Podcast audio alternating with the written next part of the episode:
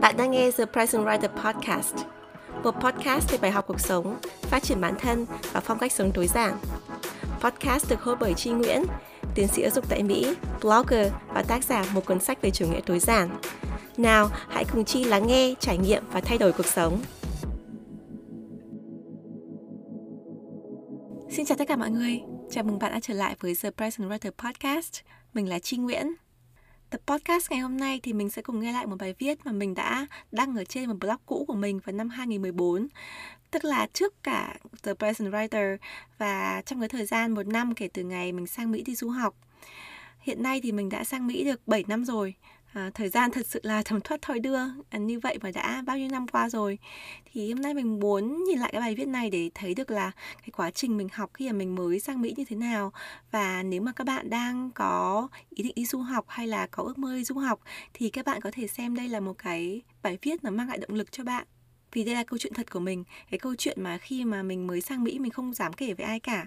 Bởi vì mình nghĩ rằng là mình chỉ muốn nói những điều tốt đẹp thôi. Mà thực sự là à, đằng sau cái hào nhoáng đằng sau những cái niềm vui những cái tiếng cười của du học sinh thì có rất nhiều nước mắt. Đây là một bài viết như thế. Con đường đến trường em đầy mưa bay. Bài viết được đăng lần đầu tiên vào năm 2014 và được đăng lại trên trang thepresentwriter.com vào ngày 17 tháng 6 năm 2016 bởi Trinh Nguyễn.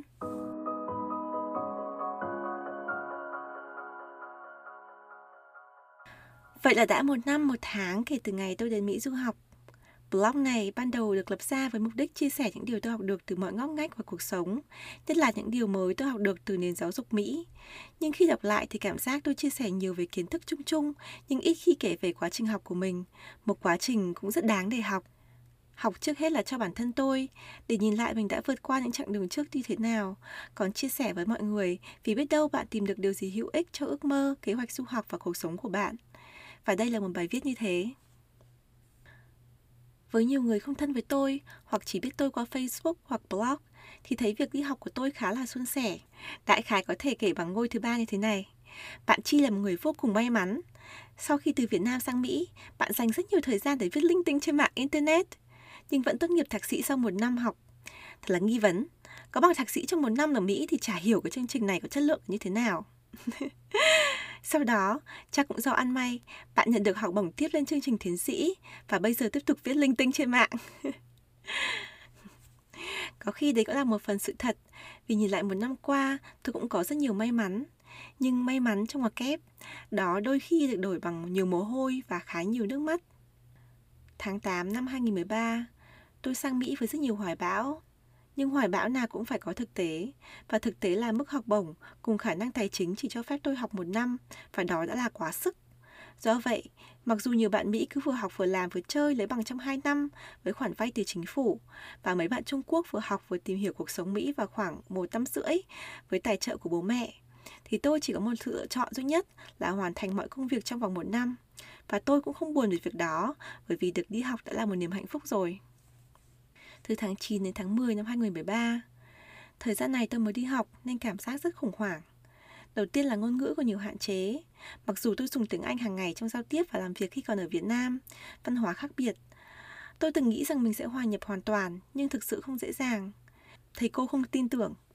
Thầy hướng dẫn của tôi ngay khi biết tôi là người nước ngoài đã nói, em nên bỏ khóa học giáo dục Mỹ đi, bởi vì đến người Mỹ còn không hiểu hết về giáo dục họ nữa là người nước ngoài.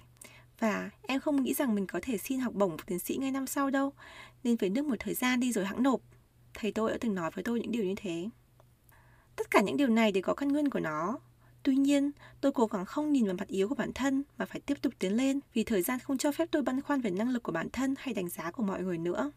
Thời gian có thể nói là động lực lớn nhất để tôi luôn ngẩng cao đầu và chân luôn bước tới. Để hoàn thành chương trình trong vòng một năm, tôi phải lấy từ 4 đến 5 lớp một học kỳ, lịch học hầu như kín. Chương trình của tôi còn yêu cầu viết luận văn tốt nghiệp, nên vừa chân ước dân giáo vào chương trình, chưa kịp học gì, tôi đã phải bắt tay vào viết bài tốt nghiệp. Đó còn chưa kể đến làm quen bạn bè, cuộc sống, nấu ăn, sinh hoạt. Tuy nhiên, vì tôi vốn làm quen nhanh với môi trường, nên chỉ sau 3 tháng thì cũng dần ổn định.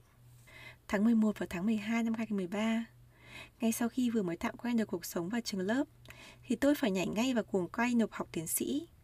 Những ai từng học khoa học thì đều biết, chương trình nào cũng yêu cầu ba thư giới thiệu của giáo sư. Trong khi đó, tôi mới vừa học được có 3 tháng. Và trong 3 tháng ấy, có đến 2 tháng ngơ ngác làm quen với trường lớp và thiếu tự tin. Tôi vẫn còn nhớ mình đã sợ đến thế nào khi mở lời xin thư giới thiệu của giáo sư. Bây giờ nhìn lại, tôi cảm thấy việc đó cũng không có gì quá to tát. Nhưng ở thời điểm ấy, xin thư giới thiệu của giáo sư mới học được nửa học kỳ thì thật là một điều khủng khiếp. Nhưng thật đáng ngạc nhiên, tất cả giáo sư tôi mở lời đều đồng ý với thư giới thiệu. Họ đều nói đã sớm nhìn thấy tố chất của tôi. Tôi cũng nhận được rất nhiều lời nhận xét tích cực của giáo sư mà tôi không hề biết nếu không nói chuyện với họ bên ngoài giờ học. Ngay cả thầy hướng dẫn, người đã nói tôi nên bỏ khóa học ban đầu nay lại nói Tôi nghĩ em là người có thể làm bất kỳ điều gì cũng được. Những lời động viên này khiến tôi cảm thấy tự tin hơn và quyết tâm làm hồ sơ hơn. Nhưng mặc dù tự tin trong học tập đến đâu, các kỳ thi chuẩn hóa cũng luôn là vấn đề của tôi. Tôi thường có tâm lý bất ổn khi bước vào kỳ thi và thường không gặp may mắn trong các kỳ thi chuẩn hóa. Nhưng kết của nào trời cha của ấy, TOEFL hết hạn, GRE điểm thấp cần thi lại. Trong tháng đó, tôi còn 4 bài thi cuối kỳ và nhiều dự án nhỏ của chương trình cần làm. Chưa kể, việc nộp học tiến sĩ cũng cần đầu tư thời gian, viết bài luận, nhắc nhở giáo sư gửi thư. Kèm theo áp lực luôn cần giữ điểm A trên lớp để có hồ sơ đẹp. Đó là một khoảng thời gian vô cùng bận rộn, áp lực và khó khăn đối với tôi. Tôi vẫn còn nhớ ngày thi TOEFL xong, tôi cảm thấy thất vọng tràn trề vì không còn thời gian luyện tập, nên kỹ năng làm bài thi hầu như không còn, tôi chỉ làm theo cảm tính. Tôi gọi điện về cho mẹ, giữa đêm khuya nói với mẹ, con không muốn thi GRE nữa, thi chỉ phí tiền, con không có thời gian luyện thi thì dù có thi cũng không lên điểm. Lúc đó, tôi chỉ trực muốn khóc. Nhưng mẹ tôi động viên là tiền bây giờ không còn quan trọng, điều quan trọng là con có muốn buông tay ra hay không. Và mẹ nói, dù thế nào, mẹ cũng luôn ở bên tôi. Hôm đó là mùa đông ở Philadelphia, trời rất lạnh. tôi rơi phủ kín từ con đường từ địa điểm thi đến tàu điện ngầm. Tôi vẫn còn nhớ mình mặc áo quá mũ, lạnh lẽo bước trên đường, đuổi thân tưởng như không thể chịu được. Nghĩ mình thân làm tội đời, cứ mơ ước nhiều vào, rồi bây giờ một thân một mình ở cái chốn này. Nhưng khi tôi ngồi xuống ghế đá vườn hoa để bình tĩnh lại thì tôi nghĩ Cuộc đời thật trời trêu Tôi luôn làm đề tài nghiên cứu về cơ hội được đi học cho học sinh có hoàn cảnh khó khăn. Tôi phát biểu hội thảo, tôi làm dự án trên lớp, tôi kêu gọi phải cho người muốn đi học cơ hội được đi học. Ấy thế mà, chính tôi khi muốn đi học thì lại không được đi học. Tôi nghĩ nếu tôi từ bỏ ước mơ của tôi thì cũng là từ bỏ cơ hội được giúp nhiều người như tôi hoặc ở hoàn cảnh khó khăn hơn tôi được đi học. Nghĩ lại bây giờ cảm thấy thật là xến. Nhưng đó là động lực để tôi tiếp tục đi thi tiếp GRE và hoàn thành hồ sơ nộp học năm đó. Từ tháng 1 đến tháng 3 năm 2014. Thời gian này tôi đợi kết quả nộp hồ sơ học tiến sĩ và học tiếp kỳ 2 thạc sĩ. Sau một thời gian làm việc và học tập không biết mệt mỏi, tôi đã gần hoàn thành khóa học với GPA 4.0 trên 4.0 và nộp luận văn thạc sĩ được đánh giá cao trong hội đồng các giáo sư phê duyệt. Nhưng cũng lúc này có rất nhiều chuyện xảy ra. Có một tuần, tôi nhận được thư từ chối của một loạt các trường mình nhắm đến. Cũng tuần đó, bà nội tôi ở nhà mất. Mọi người lại nói ra nói vào là nhà có tang thì không được may mắn. Sau đó tôi bị thất lạc hành lý khi đi máy bay rồi còn bị ốm nữa. Nhiều việc đến dồn dập đến mức Có những hôm tôi đang đi bộ thì ngồi phịch xuống Tự cười Nào Tôi đã gần như đến chạm đáy rồi Còn điều gì không hay nữa Đến luôn một lần đi nhưng may mắn là, Mỗi lần tôi cảm thấy mình rơi xuống Thì lại có một hoặc một vài bàn tay đỡ mình lên Và mỗi lần như thế, tôi lại mạnh mẽ hơn Tháng 4 đến tháng 5 năm 2014 Gần như tuyệt vọng với chương trình tiến sĩ, Vì giáo dục của Mỹ cắt giảm ngân sách trầm trọng, Rất ít học bổng cho nghiên cứu sinh, đặc biệt là người ngoại quốc. Tôi cố gắng tìm cho mình cơ hội có việc làm trong khi hoàn thành nốt chương trình thạc sĩ. Tìm việc bên Mỹ thật sự rất nhiều áp lực. Bạn nào nhận được việc tôi thực sự rất không phục vì chắc chắn quá trình đi xin việc của bạn cũng gian nan không kém gì quá trình độc học tiến sĩ. Trong thời gian này, để giúp đỡ bạn thân và các bạn bè sinh viên quốc tế cùng hoàn cảnh, tôi lập ra một câu lạc bộ trong trường giúp sinh viên tìm việc. Việc làm này giúp tôi quen được với nhiều bạn mới và cũng giảm áp lực hơn khi tìm việc. Thật không ngờ, những mối quan hệ này lại đưa tôi đến một công việc nghiên cứu cùng với giáo sư trong trường. Công việc lúc đó chỉ là part-time thôi, nhưng mang lại ý nghĩa vô cùng lớn về tài chính, về kinh nghiệm, về tâm lý, tất cả đối với tôi đều được giải tỏa. Cùng lúc đó, tôi lại nhận được tin có học bổng tiến sĩ toàn phần ở trường mới. Tôi cứ nghĩ mình phải vui đến chết đi sống lại. Nhưng lúc nhận được tin thì cảm giác lớn nhất của tôi là an toàn. Sống ở nơi đất khách quê người một thân một mình và không biết tương lai là gì. Tôi luôn có một cảm giác trông tranh như một mình trèo một con thuyền nan giữa đêm tối. Nhưng bây giờ, tôi đã tìm được một phiến đá tựa lưng để nghỉ. Đó chính xác là cảm giác của tôi lúc ấy. Từ tháng 5 đến tháng 8 năm 2014, thời gian này tôi vừa cố gắng hoàn thành chương trình thạc sĩ. Vốn học rất nặng vì dồn cả kỳ học trong 6 tuần hè, vừa đi làm từ 20 đến 30 giờ một tuần và vừa chạy giấy tờ cho nhập học trường mới. Giấy tờ rất phức tạp đối với sinh viên quốc tế khi đó. Nhưng như tôi đã nói, vì đã có cảm giác an toàn, mọi việc đối với tôi đều nhẹ như bông. Dù khó khăn đến đâu, có khổ đến mấy, tôi dường như cũng chịu được. Đỉnh điểm của thời gian này là có một lần phải chạy bài cuối kỳ hai môn cách nhau đúng 2 ngày. Môn cuối có 20 trang phân tích khoa học chính trị. Nếu bình thường quá trình đọc tài liệu, nghiên cứu và viết nhanh lắm cũng mất của tôi từ 5 đến 7 ngày. Tôi giờ chỉ làm liên tục trong vòng 15 tiếng là hoàn thành. Một giáo sư của tôi từng nói, bạn sẽ ngạc nhiên về điều mà bạn làm được trong áp lực thời gian và tiền. Điều này vào mùa hè vừa rồi tôi mới thực sự thấm thía. Và bây giờ tôi ở đây, ở thành phố State College nho nhỏ này.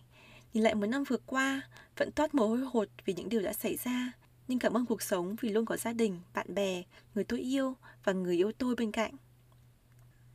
Và tôi viết ra những dòng này không phải để kể lại chiến tích những gì tôi đã làm được, mà để nói lên rằng thành công, dù là nhỏ nhất, luôn có ít nhiều trong gai.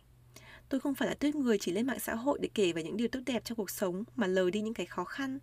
Tôi càng không phải kiểu người khi được hỏi làm sao để có học bổng thì chỉ chặt lưỡi, lên mạng kiếm thiếu gì.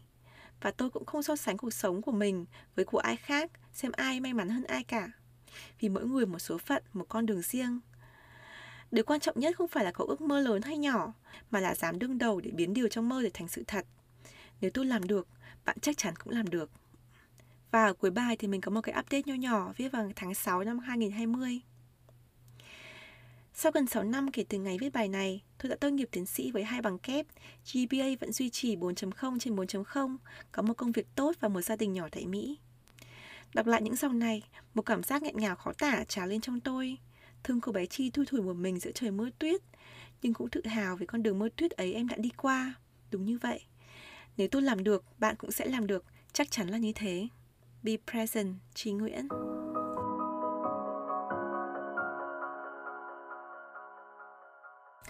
Wow, đọc lại bài viết này hôm nay thì cho mình rất nhiều cảm xúc. Thực sự là đây là một bài viết mà nó quá là thật đấy. Bởi vì là cho đến ngày hôm nay sau 7 năm sống ở Mỹ thì mình vẫn còn nhớ y nguyên cái cảm giác mà mình đi bộ trong mưa tuyết mình vẫn còn nhớ cảm giác mà đôi giày của mình nó đi vào tuyết nó lạnh như thế nào và cái thời khắc mà mình ngồi phịch xuống cái cây đá và mình khóc ấy khi đấy thì mọi người qua lại rất là nhộn nhịp và mình để cái mũ áo lên mình che cái nước mắt của mình cảm xúc đấy rất là thật ấy, bởi vì nó thể hiện cái sự bất lực, sự mất niềm tin. Nhưng mà nó cũng thể hiện là cái ý chí của mình, là mình có cái giây phút yếu đuối như thế, nhưng mà mình nghĩ lại cái mục tiêu mình sang Mỹ là gì, mình nghĩ lại cái sứ mệnh của mình là mình muốn làm một điều gì đó tốt đẹp cho ngành giáo dục. Do vậy là mình tin rằng là nếu một ai đó mà họ đọc hồ sơ của mình mà thấy mình vẫn còn thiếu một số kỹ năng nào đó nhưng mà cái tâm của mình dành cho ngành giáo dục thì nó rất là lớn thì họ sẽ nhận hồ sơ của mình đi học tiến sĩ và thực tế chứng minh là sau đó thì mình đã giành được học bổng toàn phần để học tiến sĩ tại Mỹ. Nhưng dù mình có thành công đến đâu, mình có làm gì chứ trong nữa thì chắc chắn mình sẽ không bao giờ quên cái điểm xuất phát, điểm khởi đầu của mình. Mình sẽ không bao giờ quên đến cô bé Chi tội nghiệp lùi thủ của mình khóc ở giữa trời mưa tuyết. Và mình biết là mình sẽ tiếp tục làm những việc mình đang làm như là làm blog, YouTube, podcast. Bởi vì là mình muốn là mình sẽ là người chị là một cái bàn tay nâng đỡ lên một ai đó mà đang gặp khó khăn trong cuộc sống đang cảm thấy mất niềm tin về cái quá trình học tập của mình. À, mình nghĩ là cái bài viết này nó chính là cái động lực của mình từ khi ban đầu mình làm cái blog cũ đầu tiên và mình viết bài viết này và sau này mình viết The Present Writer và đến tận ngày hôm nay nữa, nó vẫn là cái động lực lớn nhất cho mình. Mình hy vọng là bạn thích bài viết này và cũng như là thích cái podcast ngày hôm nay. Chúc các bạn một ngày mới vui vẻ và hẹn gặp lại các bạn trong tập podcast tiếp theo. Chào mọi người!